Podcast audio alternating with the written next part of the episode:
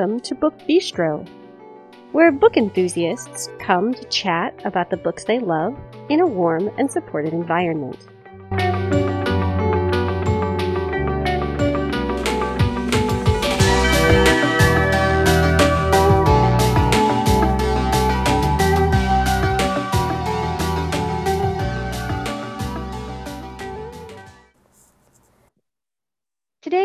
Tuesday, January 31st, 2023. This is Shannon, and tonight I'm here with Stacy, Natalia, and Brooke. We are talking about, as it's um, something like five degrees in my part of the world, we are talking about books set in winter. So, for three out of the four of us here, it is winter. For Natalia, it's like It's Fake summer, 88 degrees actually. Oh my God. winter. I went to the pool two days ago. Shut Got in the hot tub. okay. That's enough of you. So, books set in the winter. Um, Natalia has decided that she is not going to be in last place anymore.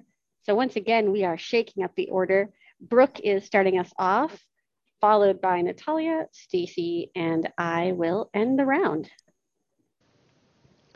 You can find us on Facebook by searching for the Book Bistro podcast. Once there, you can post to our timeline. You can also message us privately. If you want a more social interaction, you can join our Facebook listener group, which is pretty quiet at the moment, though we are looking at some ways of possibly revamping it.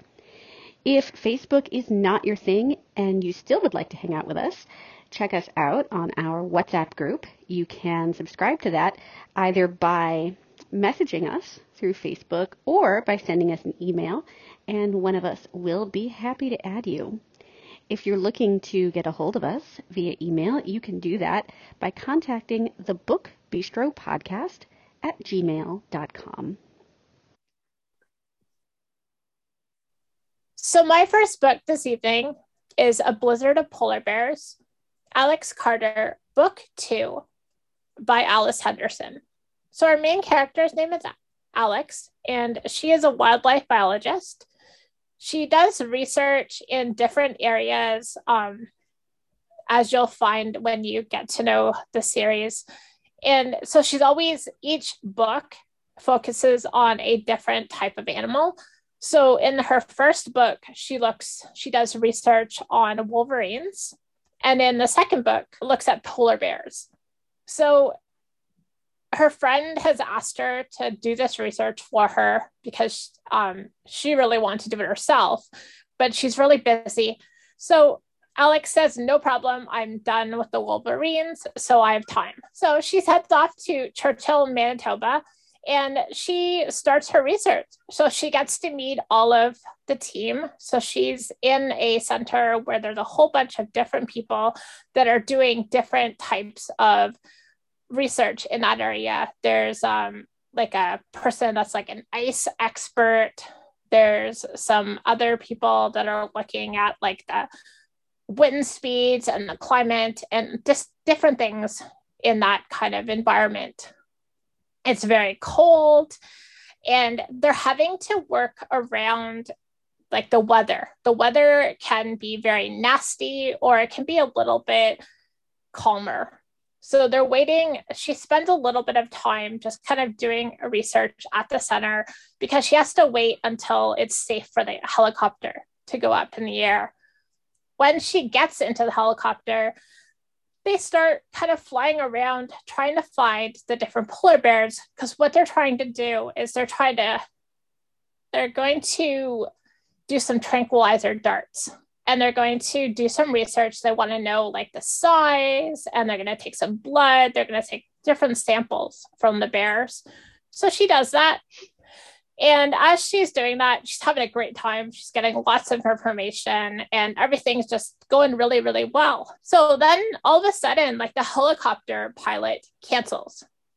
Completely cancels on her. And now she's got to find a new person to fly for her. And it's not the great easiest thing to find. So she's her um, assistant starts doing the research. Um, they find another pilot But then all the samples that she collected have gone missing. So she kind of realizes that there's something fishy going on because not only is this helicopter pilot all of a sudden canceled, but then now her research has gone missing. So, like, what is going on? So she starts kind of looking into it because she realizes that there's somebody out there that doesn't want her to do her research, doesn't want her project to succeed. So her and her research partner, um, assistant, sorry, they take off in the air, the um, helicopter with the new pilot, and you would think things would go well at this point because things have just not been going well. Well, the helicopter catches fire, and they Oh. end up having to do an emergency landing on the ice.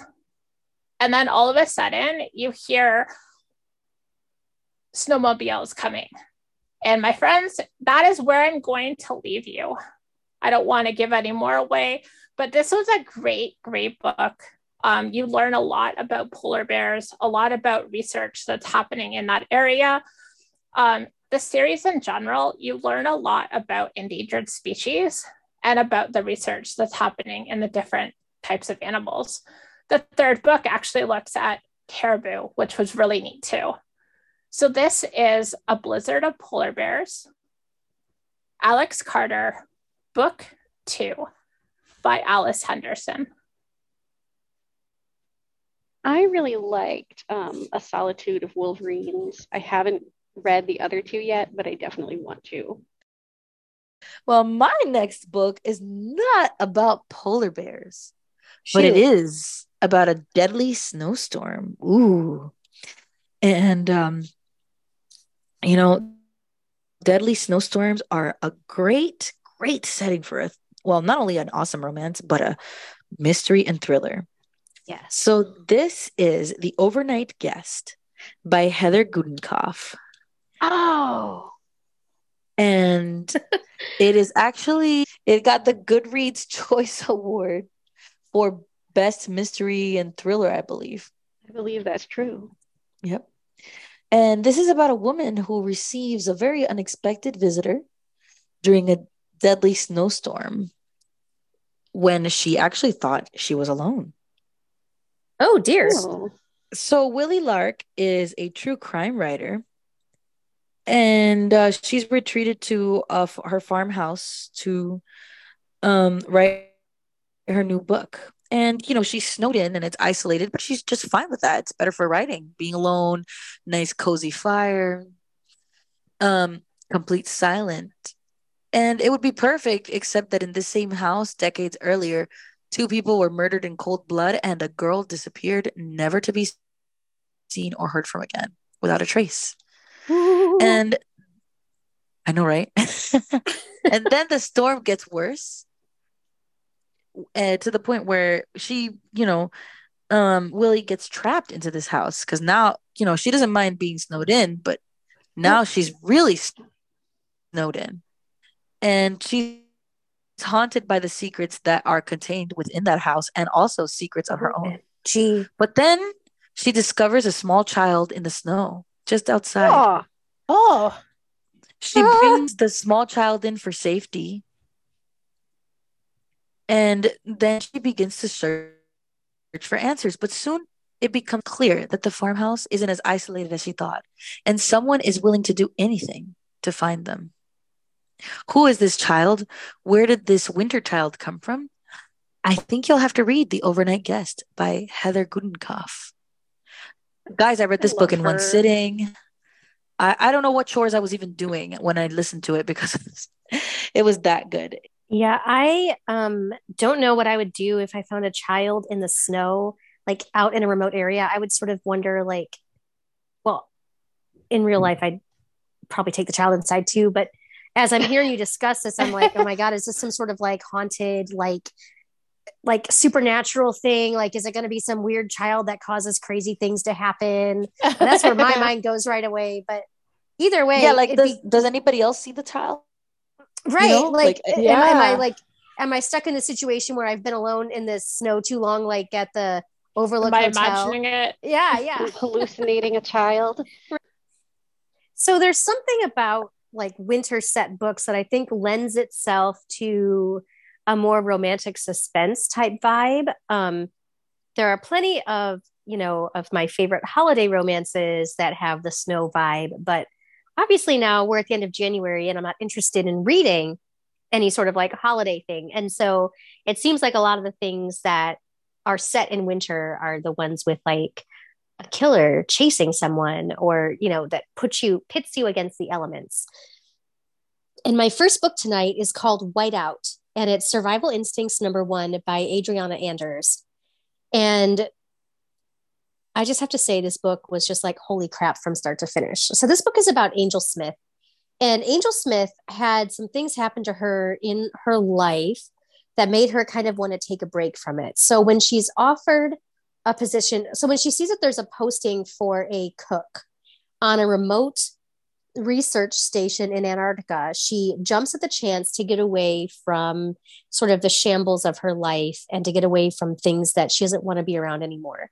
And she takes um, a months long post at this research station on Antarctica. And you know, she really gets to like a lot of the people at the research station that she um, is cooking for and kind of they build this little family in this isolated outpost where people are studying very various scientific sort of ice related things. But there is one man at this research station that she calls the iceman because he just is so remote. He won't talk to her. He basically acts like she's like scum on his shoe. He always ignores her. He doesn't want to be around her. And he won't speak except for like in grunts and short sentences. And this is Dr. Ford Cooper, and he is a glaciologist. So basically, he spends all of his time out in the ice all alone. Excuse me for my cold that isn't quite done yet, but he's out in the ice all alone, like drilling down and learning things about different ice layers, which to me does not sound super fascinating, but to him is incredibly No. so. So on the last morning that Angel is on this research station before she is going to be flown out, because we are about to start Antarctic winter, which is kind of not the greatest. Um, there's very little light.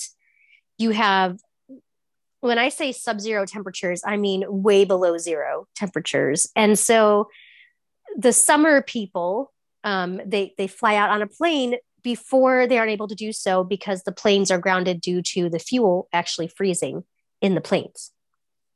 So before Angel leaves, she decides she's going to go down um, into like the storage area to kind of replenish some of the cooking supplies that she's gone through before she gets on the plane.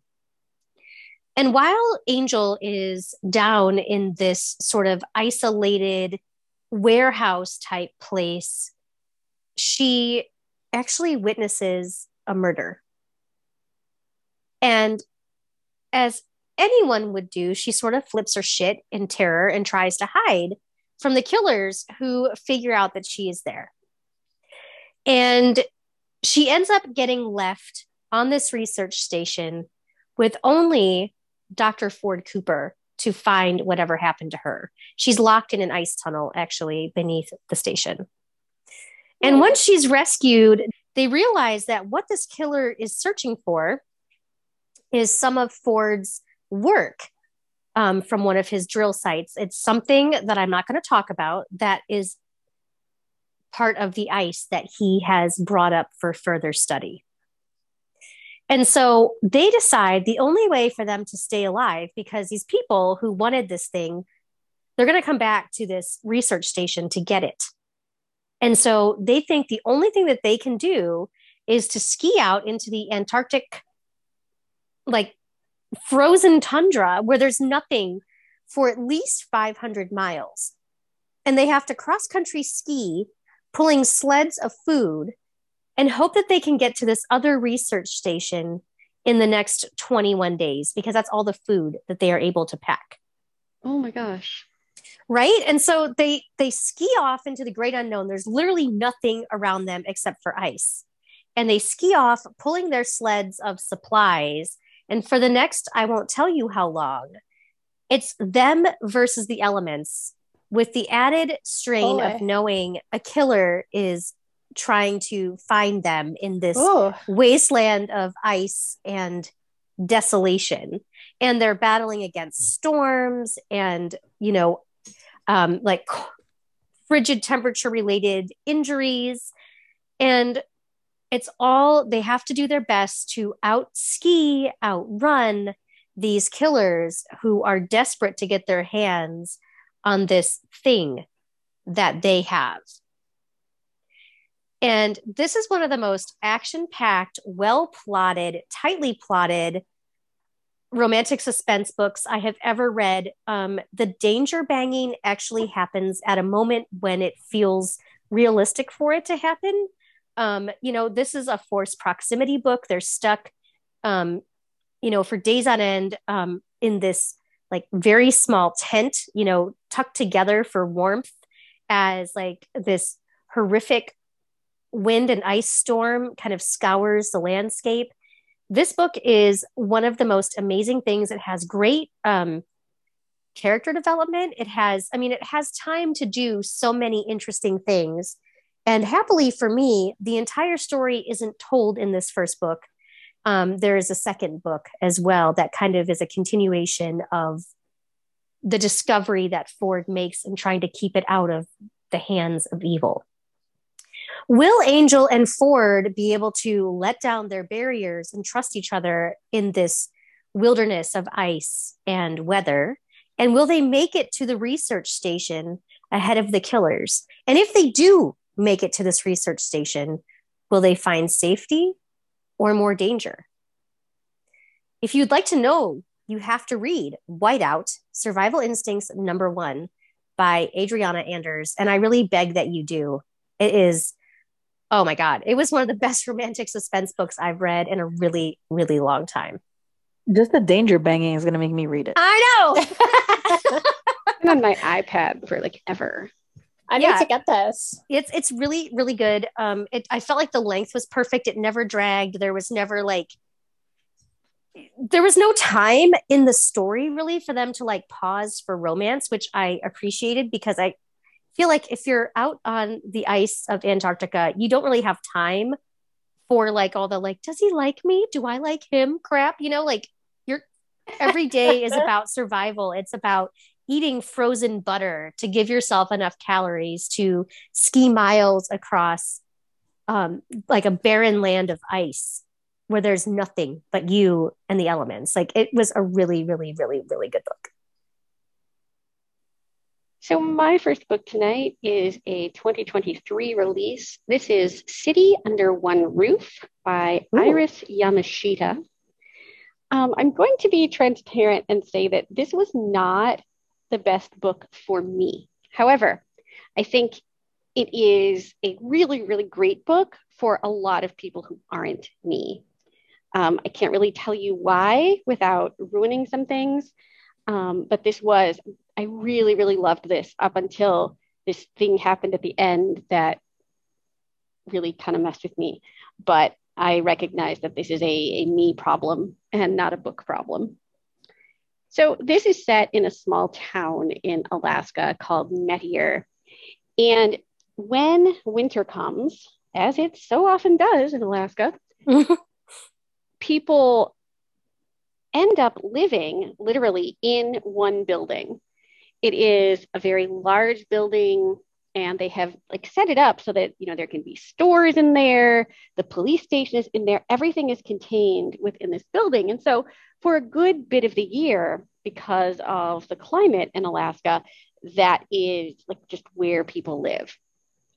So the story opens when a teenage girl named Amy discovers a body.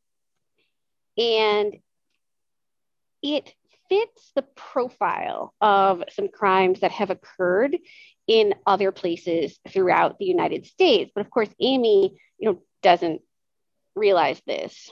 And so she kind of reluctantly goes to the police. She has a lot of reasons for mistrusting the police. And the police kind of brush her off. They say, oh, you know, it's just kids like you know messing around and it got it was taken too far but it's nothing to worry about. Now kira is a police detective and she journeys to Mettier when she hears about this body because she has reason to believe that this dead body that was found is somehow connected to the disappearance of her husband and son, which happened a little while before our story begins. So she has been relieved of her duties as a police detective for quite a while now because she's been unable to kind of cope with her losses and she's not you know able to to work. But she doesn't tell anyone this. And she just goes and says you know i'm investigating this. And of course people believe her. So she starts digging in to what happened to this person. And as she does she realizes that there are a lot of sort of unsavory people in this small town which is now you know contained in this building because the snow begins to fall. And she can't leave now, which means she is stuck here with these people that she doesn't know and with, she's pretty sure, the person who is responsible for the murder. The story is told in three, like from three distinct points of view. We see Amy, we see Kira, we also see Lonnie, who is a resident of the town who has quite a few secrets, some of which may or may not be connected to the murder. Um, a notable thing about Lonnie is that she has a moose for a pet, A moose. and yes, and she walks him on a leash. um, it's it's very very random, but that is like a nice little you know quirky thing that you get to see someone taking a moose for a walk. Um, Sometimes this small is- towns can be quirky. Yes, And does it have Even- personality? Like, what does it do? the moose? Does it wag its tail? No, I don't think so. It just does Just- moosey things. um, parts of this I thought were very, very clever. I loved the idea of a city that is literally contained in a building when the weather is is bad. Um, like I said, there were things that didn't work for me here, but those are not things that I expect like many people to be like overly concerned with. Um, I did really, really like it up until the end, as I said. Apparently, the author um, is a screenwriter, and this is her first novel. I am anxious to see what she will come up with next. This is City Under One Roof by Iris Yamashita. So my next book is Snow Like Ashes, Snow Like Ashes, book one by Sara Raasch. It's R A A S C H. So 16 years ago, the kingdom of winter was defeated. It was conquered by another kingdom. And there are only eight survivors. So only eight people got away. So our main character's name is Meira, and she is one of the eight survivors. She's an orphan, and she was raised by a man she calls sir. So he's kind of like I kind of describe him as kind of like the king's guard in a way. But in this situation, the king is like a 16 year old. So, yeah.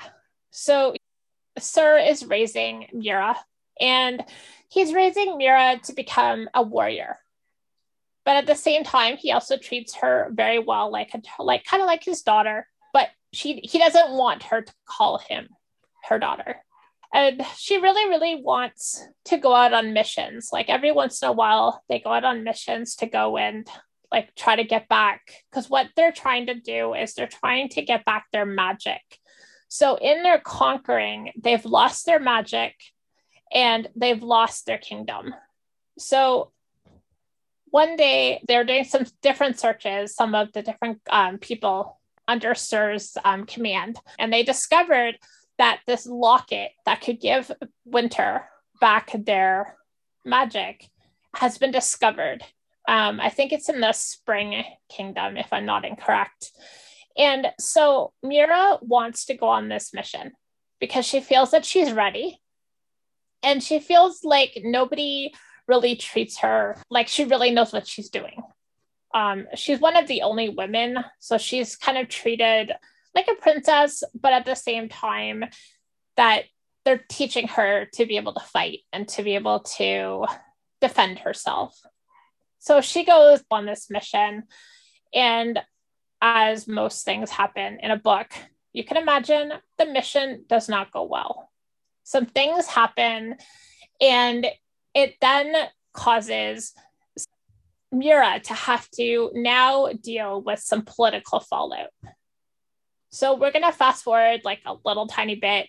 Spring has come. They've discovered where these winter survivors are hiding out and they capture Meira and they take her and they make her start her and the winter people have to now try and make a deal with spring to be able to try and get back their magic and to get back at some of the other kingdoms in this fantasy world um, she does this and we get to meet theron who is the, the prince of spring and he's a really nice guy um, there is a bit of a rom- of um, a romantic triangle, but it's not really it's not a big deal.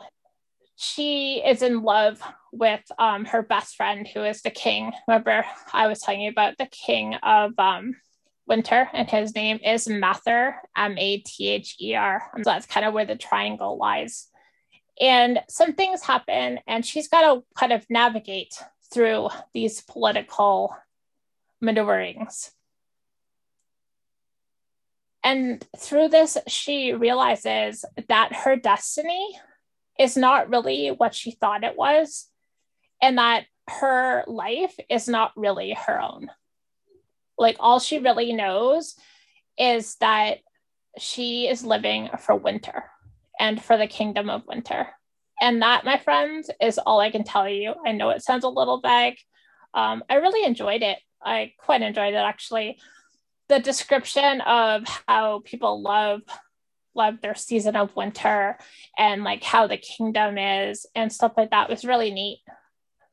So this is Snow Like Ashes, Snow Like Ashes, book one, and it's by Sara Raasch. So you make me laugh because you talk about love triangles and you know I I don't love those but this sounds really good and I like things about winter so I may have to check it out anyway. So my next book has such a corny title. Um, and this author has a lot of books set in winter. Uh, and there were two that really stuck out to me, but I had to talk about this one because this one really, really has been my favorite. so like this that. book is Winter Garden Oh, by Kristin Hannah. oh my God. Oh, It's yes, it's such yes. a wonderful book, and if you like audiobooks, Susan Ericksen reads it. I just And does an incredible job with that incredible as usual. But Yeah. wow, what a book that takes you on a roller coaster. So this book is about Meredith and Nina Whitson, and they're very different. Um, you know, they're sisters, and they're very different. Uh, Meredith is a mom. She's married. She runs the family apple orchard. You know, she stayed at home um, with her family and her family had an parents, Apple orchard. right? And uh, Nina followed her dream um, to become a photojournalist and travel the world. But their father falls ill where our story begins. Um, and now Meredith and Nina find themselves together alongside their very cold, disapproving mother, Anya, who even now offers no comfort to her daughters. And as children, the only connection between them is the Russian fairy tale that Anya sometimes told the girls at night. And um, on his deathbed, the father extracts a promise between all of these women that Anya will tell them this fairy tale. And this time she will tell them the fairy tale all the way to the end. So begins an really interesting, I guess, journey into the truth of their mother Anya's life, which um, was in war torn Leningrad more than five decades ago. And, you know, this is, of course, a dual timeline. So it goes between past and present. And Nina and Meredith are finally going to hear the singular, harrowing story of her mother's life. And what they learn is a secret so terrible and so terrifying that it'll reshape the very foundation of their family and change who they believe they are. But what a book. I mean, I cried, I laughed, I, I felt hopeless. Uh, I'm, I'm pretty sure that this author just captured every every emotion that she wanted us to feel when she wrote this novel. Uh, we felt and what an excellent, excellent novel. So if you're looking for something poignant, something emotional, something historical, um, something about family and love and and and you know family secrets and you know the reasons why people do what they do or are who they are you have to pick up winter garden by kristin hannah. You will not be disappointed. So i read this book back in 2010 and um, I, I actually typically reread all of kristin hannah's books. I mean i love the nightingale. I've read that probably three times. Um, i love um, oh, God, the book set in Alaska that I love so much. the much. Great that, Alone. Uh, the, the, Great, Alone. Alone. My mom loves that Four book Winds. too. I and love that so book. I love all those books, and they're very immersive, and I, I learned things that I didn't know. But this book has stuck with me. I can't ever read it again. Like I'm almost like I actually have, like have a lump in my throat, like thinking of this book and the things that I learned, and about this one winter in Leningrad. So my second book this evening is um, a book that was recommended to me in um, a romance book group on Facebook yesterday, actually. And so, full transparency, I'm only two thirds of the way through this book. And it's so powerful, I had to talk about it tonight. This is Orion, Constellations Number One by Raya Wilding. And this book um, is available in Kindle Unlimited, but not in audio for those um, who like to read in that format. This book is, um, there are some content warnings um, that I think um, you need to pay attention to as I'm talking. Um, this book is very intense. It's about Orion, and he is um, a veteran living basically off the grid in Alaska. He's living at the um, the foot of a mountain in a national park in Alaska, basically 300 miles to the closest town. And so like the way he gets supplies they're flown in every few months. And if he really needs something he has to put up this giant flag that can be seen from a plane. So he's living very much kind of out in the wilderness in a cabin um, with his only companion being his retired military dog um, that was his partner. And his name is zeus and the two of them kind of live this very secluded solitary life out in you know backwoods of beyond really i mean just in this very uh, secluded place. And orion um, has a lot of emotional baggage from experiences that happened to him while he was serving with his canine partner zeus in afghanistan. Um, lots of post-traumatic stress that he still carries around. But also he lives alone in this isolated place because when he returned home, he did so. Um, he's a double amputee. Um, he does not have his legs, and he really struggles with this and how to kind of move on in life without um, being able to walk and do the things that he did routinely um, when he was serving and felt like he was actually giving back and helping others. So he's living this very um, regimented life where he has um, peace of mind, um, but also lots of trauma that he de- deals with, along with Zeus, who also has his own trauma. And um, and one day he's um, you know kind of sitting in his cabin looking out the window and starts seeing um, the start of an avalanche on the mountainside. And Zeus is acting very strange, and he looks up with his binoculars and sees that there is a hiker up on the mountain who's going to get caught in this avalanche. And so Orion decides that because he had the search and rescue training as well as Zeus, he really needed to see if he could um, save this hiker who was trapped beneath, you know, several feet of snow and debris from this avalanche. So he gets himself up onto the mountain with Zeus, and they recover the hiker, who is a woman who is pretty seriously injured. And he's able to kind of begin the process of nursing her back to health because of the things that he keeps on hand in case of emergency in his isolated cabin. And we are in the midst of Alaskan winter. Um, like feet of snow are falling each day. Um, he has to shovel every single day to be able to get out to his firewood supply. And, you know, so he's living this very isolated life in this cabin and trying to keep this woman alive. And when she finally wakes up a couple weeks later from a coma, we realize that she um, has no memory of who she was and what she was doing on this mountain. But in the time that she was sleeping and he was caring for her, he decided her name should be Hope because she survived such significant trauma up on the mountain. And as Hope and Orion begin to sort of forge this beautiful relationship together, um, her presence kind of begins to help Orion to start working through the reasons why he is kind of living such a secluded lifestyle with no company but his German Shepherd and now Hope. And they become closer. They begin to forge this like lovely, beautiful connection together.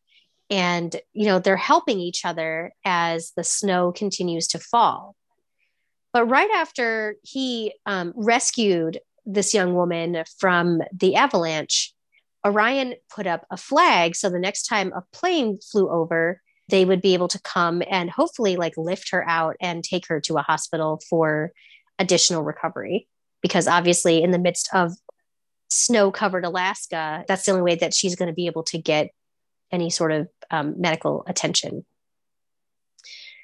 And after weeks of being together in the midst of the snow, something happens that causes Hope to remember who she was and why she was on this mountain.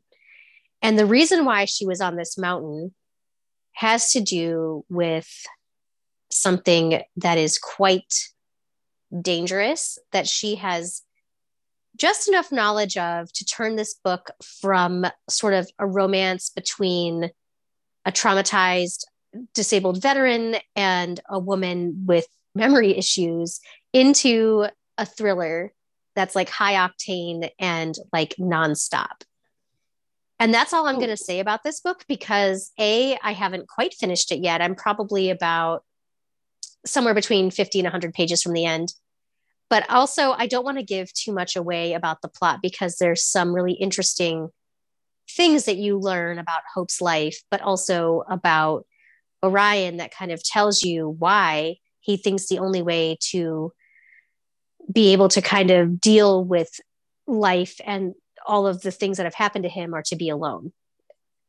There is a lot of discussion of the violence in Orion's past. There's discussion of um, violence toward um, an animal that's pretty hard to read. Um, but I think that this story, even though it's hard to read at times, is told with such beauty and sensitivity, um, positive disability representation. I think a really raw and what I believe to be a pretty honest look at um, the impact of PTSD on a person. And so you might want to check content warnings before you start this book, but this is going to be a five star read for me. I already know it. Um, the writing is beautiful and descriptive. Um, the story is a lovely s- slow burn. Um, there's lots of descriptions of, you know, the snow and the Alaskan sort of um, wilderness where Hope finds herself when she awakens. Um, and it's a story about two people who not only are falling in love, but are also sort of beginning the very painful process of healing. And there's a lot of self discovery in this book as well. It's just one of the loveliest things I've read in quite some time. So if you want to know more about the story and what happens and why this lone woman was hiking in the mountains of Alaska all alone, you might want to pick up Orion Constellations Book One by Raya Wilding. Sounds really, really good. Yeah. So, my second book tonight also features dogs pretty prominently. This is The Last Woman in the Forest by Ooh. Diane Les Becquets.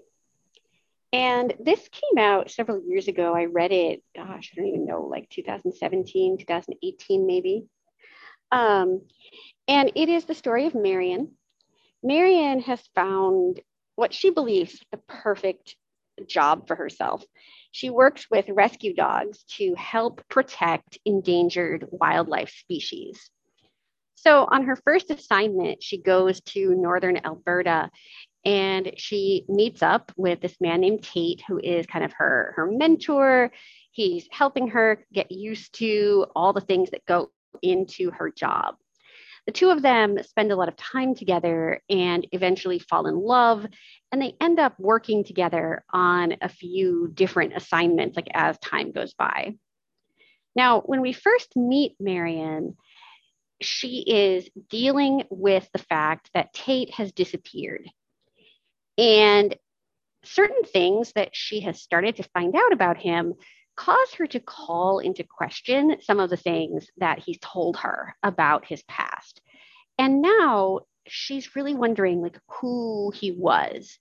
And she's questioning not only like who he was, but the effect that he had on her and like the the strength and depth of their relationship. Because they were alone together like, quite a bit of the time. If they weren't completely alone, they were like in, you know, a small group. And she wonders like how how authentic are her feelings for him.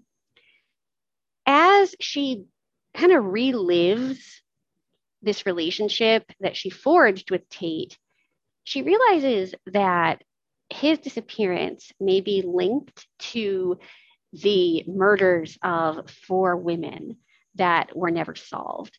So she reaches out to a retired forensic profiler who also has like ties to these cases and asks him to help her understand who Tate was and what his connection to these, you know, crimes might have been. This is an utterly chilling read featuring like all the things that you want in kind of a a winter thriller. You know you definitely have like the the person against the elements. You have kind of this like not only are you fighting to survive because the weather is horrible and you're just not as equipped as perhaps you know you could be to to survive but you also have the idea that like someone is hunting you because you are uncovering things that perhaps someone would rather you didn't. And the question, of course, is is this person who is hunting Marion, is it Tate or is it someone else? I loved this so incredibly much when I read it. And I was really, really excited to actually have an episode of the podcast where we could talk about it. So, this is The Last Woman in the Forest by Diane Les Becquets and I highly recommend it. It's one of those like hidden gems that I don't hear people talking about nearly enough. I will be definitely getting this book. Kind of continuing on Shannon's thread because how she talked about fighting against the elements and like being hunted and all the wonderful things about winter thrillers. It fits with my next book, which is Chill Factor by Sandra Brown, which is Natalia's favorite author, but she's graciously so allowed much. me to talk about this book. so, our main character's name is Lily, and she has returned to Cleary, North Carolina, a small mountain town to clear out her cabin that she shared with her longtime husband, Dutch. And they have divorced, and Dutch really doesn't want her to go. So she's not only trying to get away from him and his desire to keep her, but she's also kind of racing the elements because there's a big storm about to roll in. So, one thing about Cleary is it's such a small town that really the only kind of crime you would expect is like parking tickets and like parking offenses and those sort of things. Well, that is not the case for Cleary. Four women have gone missing over the past two years, and there's no bodies been found. Nobody has any idea who's doing it. The only thing that they're finding is that there is a blue ribbon that is being left near where the women go missing. So Lily is trying, she's packed up all her stuff, she's got her car ready, and then she kind of just starts thinking about memories and she ends up falling asleep, which is kind of a problem because, as I said, she's trying to erase the weather. So she wakes up and she it's dark. And like getting off this mountain from her uh, cabin is kind of a treacherous road, but she really needs to get going. So she takes off and she's driving and she goes around a turn and all of a sudden a guy runs out into the middle of the road and she wasn't really thinking and she slammed on her brakes so she goes sliding and she ends up hitting him. The back of her vehicle hits him. So when she gets out of the vehicle after crashing into a tree, she gets out of the vehicle and she goes over to the man and she realizes that the man is his name is Ben Tierney. And he is a man that she met the year before when she was out on a, I think it was a kayaking trip. And he does a lot of like different kind of outdoor adventures and he writes about it in, a, in different magazines. And so she realizes that he's quite injured. So they go back to her cabin. They have to walk there. So they walk back to her cabin and they kind of figure out like what supplies they have and they realize that they're probably going to be there for a while so while this is all happening, we're getting to see like what's happening in the town. And like Dutch knows now that because Lily was able to get a phone call through to him, just kind of saying, like, I'm stuck on the stuck at the cabinet at the cabin. And I don't know if I'll be able to get back down, but just so you know, I'm here and like come get me when you can so he's trying to rush up there because he wants to be like the hero and he wants to like save her and hope that she'll take him back. And there's reasons why they broke up and there's reasons why she would never ever imagine to take him back. But she he doesn't believe that that's the case and he thinks that if he's able to save her then she's will definitely take him back. So that's we're kind of like following all the things that are happening in the town. And there's also some other people that we meet in the town that are pretty um, interesting people, like the pharmacist and his his sister, and we meet like the mayor. Um, we meet some FBI agents, which are kind of interesting individuals. But at the cabin, Ben and Lily they're kind of trying to keep each other warm. And also at the same time, they're kind of battling their attraction for one another. But as time goes on, Lily discovers some things that make her start wondering could Ben be the one who has been taking these women? And if so, like, is he going to do something to her? And like honestly like you really honestly wonder i'm like i was i was i was so i was so convinced. I didn't even know who was going to be what. I didn't know what was going to happen. I didn't know if he was going to be a bad guy somebody else going to be a bad guy. There's so many mm-hmm. different angles that could have went. Like i i was very surprised at the end when we got to the end. So this is chill factor and it's by Sandra Brown. I As an exa- as an loved example. Chill Factor. Like I remember reading it. Um, like I can see like the grad school apartment I was living in. Like when I read it, like I can see where I was sitting. Like there's this Wow. scene like where um, they're gathering all the supplies, like in the high school, like for the storm. Like I just I remember very vivid things about this book, and it's one of the Sandra Brown books that never left me. My last book is a series that always takes place in winter. At least when I read it. Has there ever been summer in this series, Shannon? I don't think so. And well, it's every book just manages to be creepier and creepier.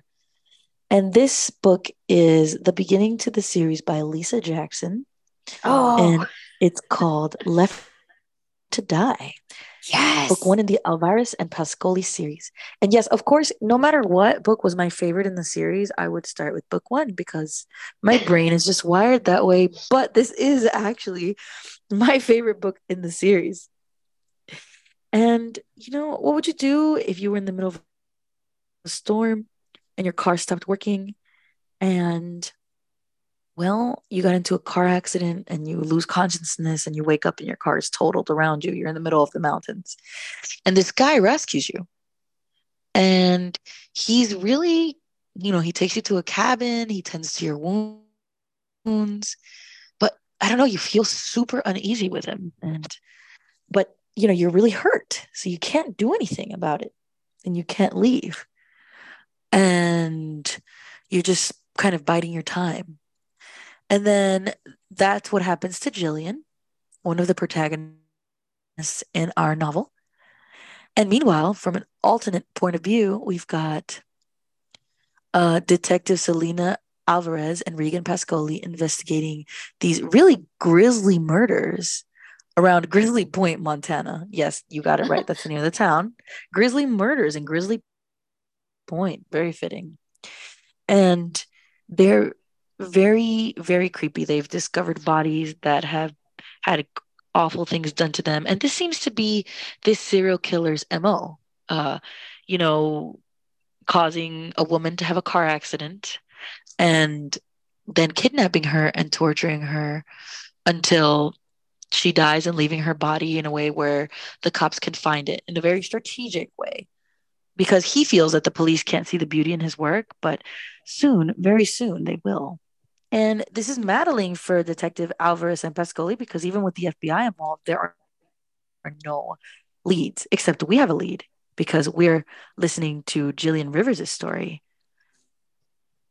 And the problem with Jillian's story is that the stranger that kidnapped that has uh not kidnapped her but helped her heal in the cabin, uh, Zane McGregor, um, sets her on edge. And even though she feels grateful, uh, if she knew what was happening in the woods of Montana, she'd be truly terrified because someone is waiting, watching, and poised to strike and make Jillian the next victim. And if you want to know more, you must read Left to Die, Regan Pescoli, Selena Alvarez Detectives, Book One by Lisa Jackson. And now this is an author that manages to make things so creepy. And even when her books, or especially when her books are set in winter, it just, there are no limits.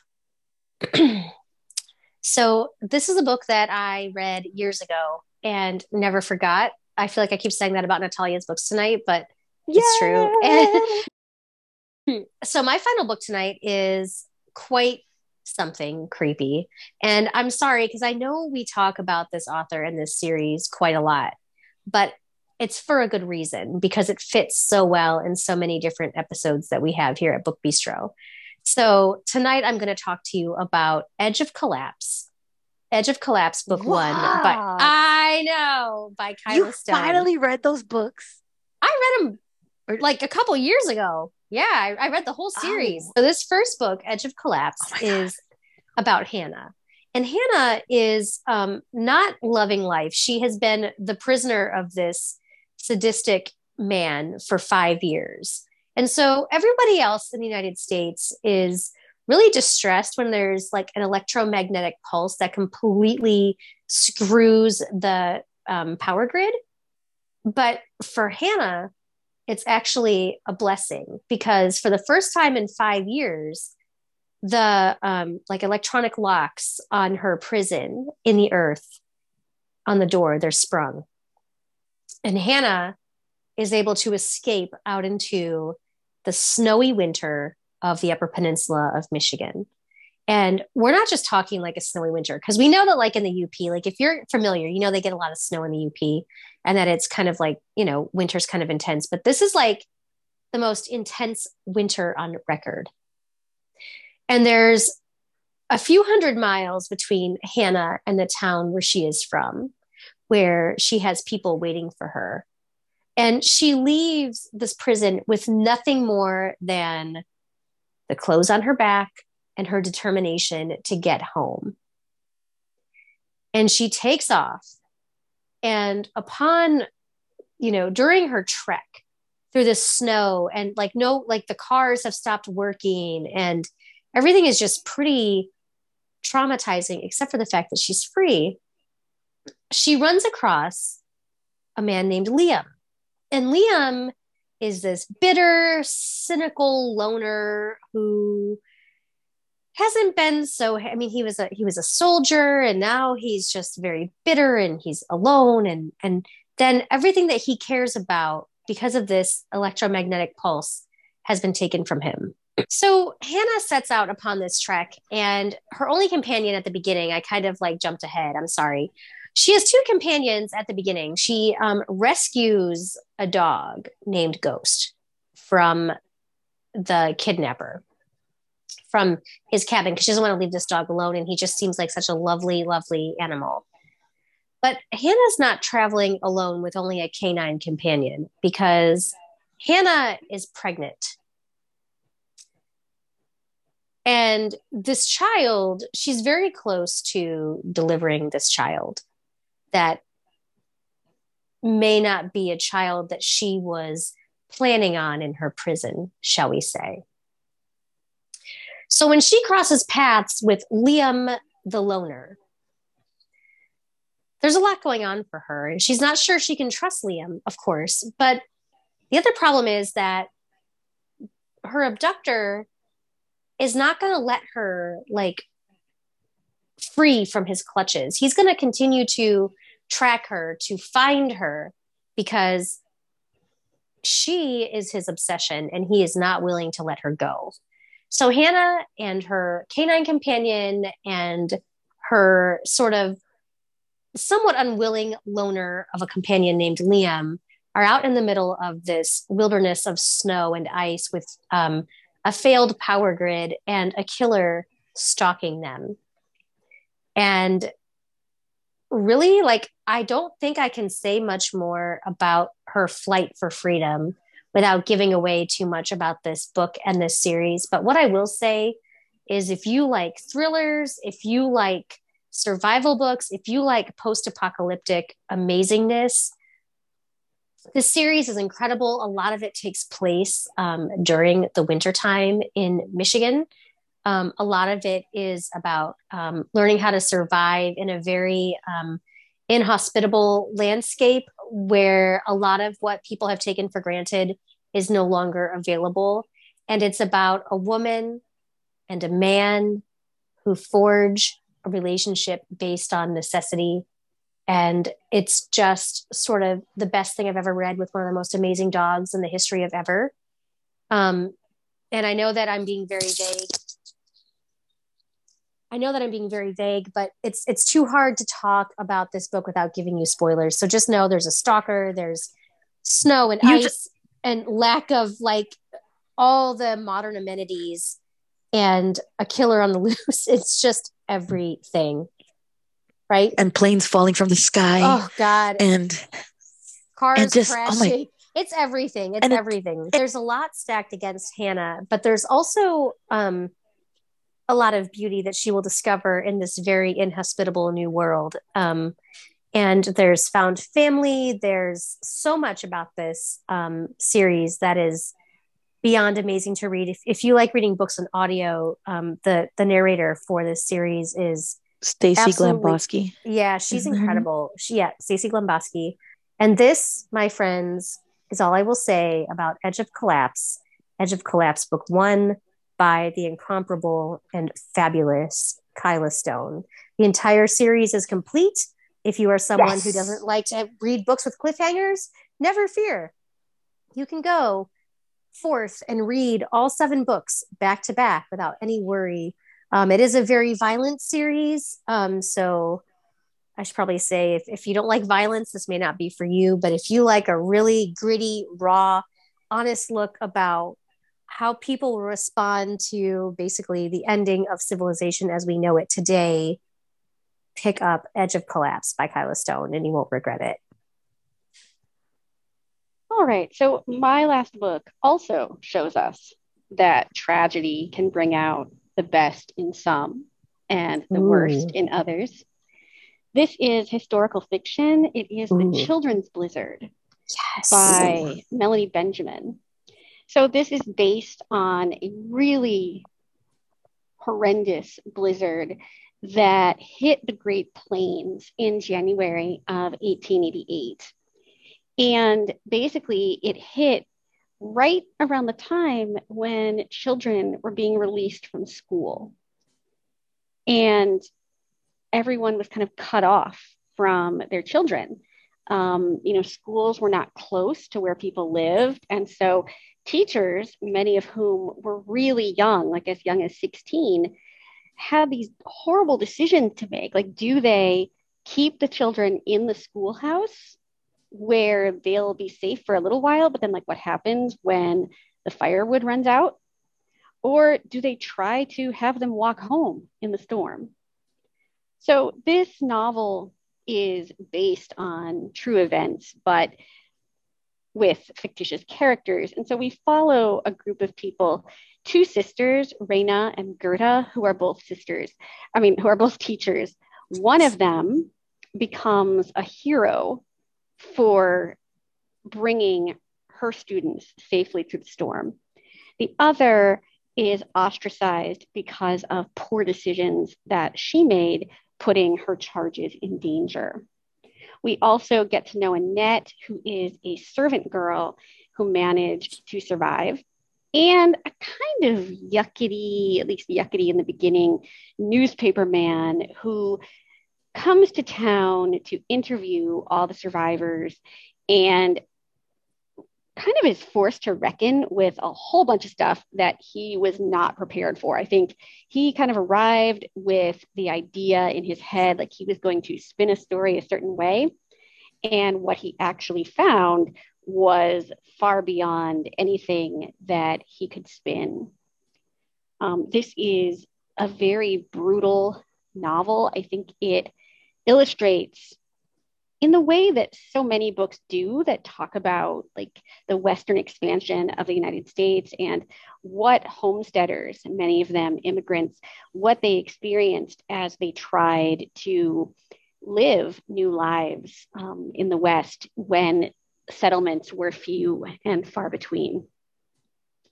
Melanie Benjamin has written a ton of really great historical novels, but I think this one will always be my favorite um, just because it tells another piece of history that a lot of us don't know nearly enough about. So, this is The Children's Blizzard by Melanie Benjamin. So, this concludes our discussion of books set in winter. Thank you to Brooke, Stacy, and the very fortunate Natalia, who is not existing in winter weather right now, Right. Uh, for joining us tonight. Thanks as always goes out to Christine for all of her editing. And of course, we thank each and every one of you so much for joining us each week as we talk about great books.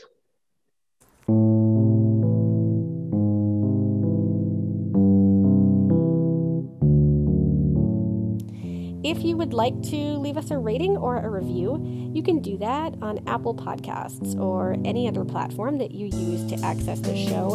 Not only does it tell us what you think, but it also helps other people find us when they're looking for book related podcasts. Um, it kind of advances us in the Google algorithm.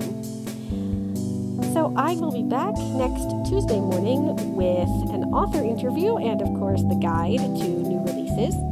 And some number of us will be back on Friday with more bookish greatness. Take care, everybody.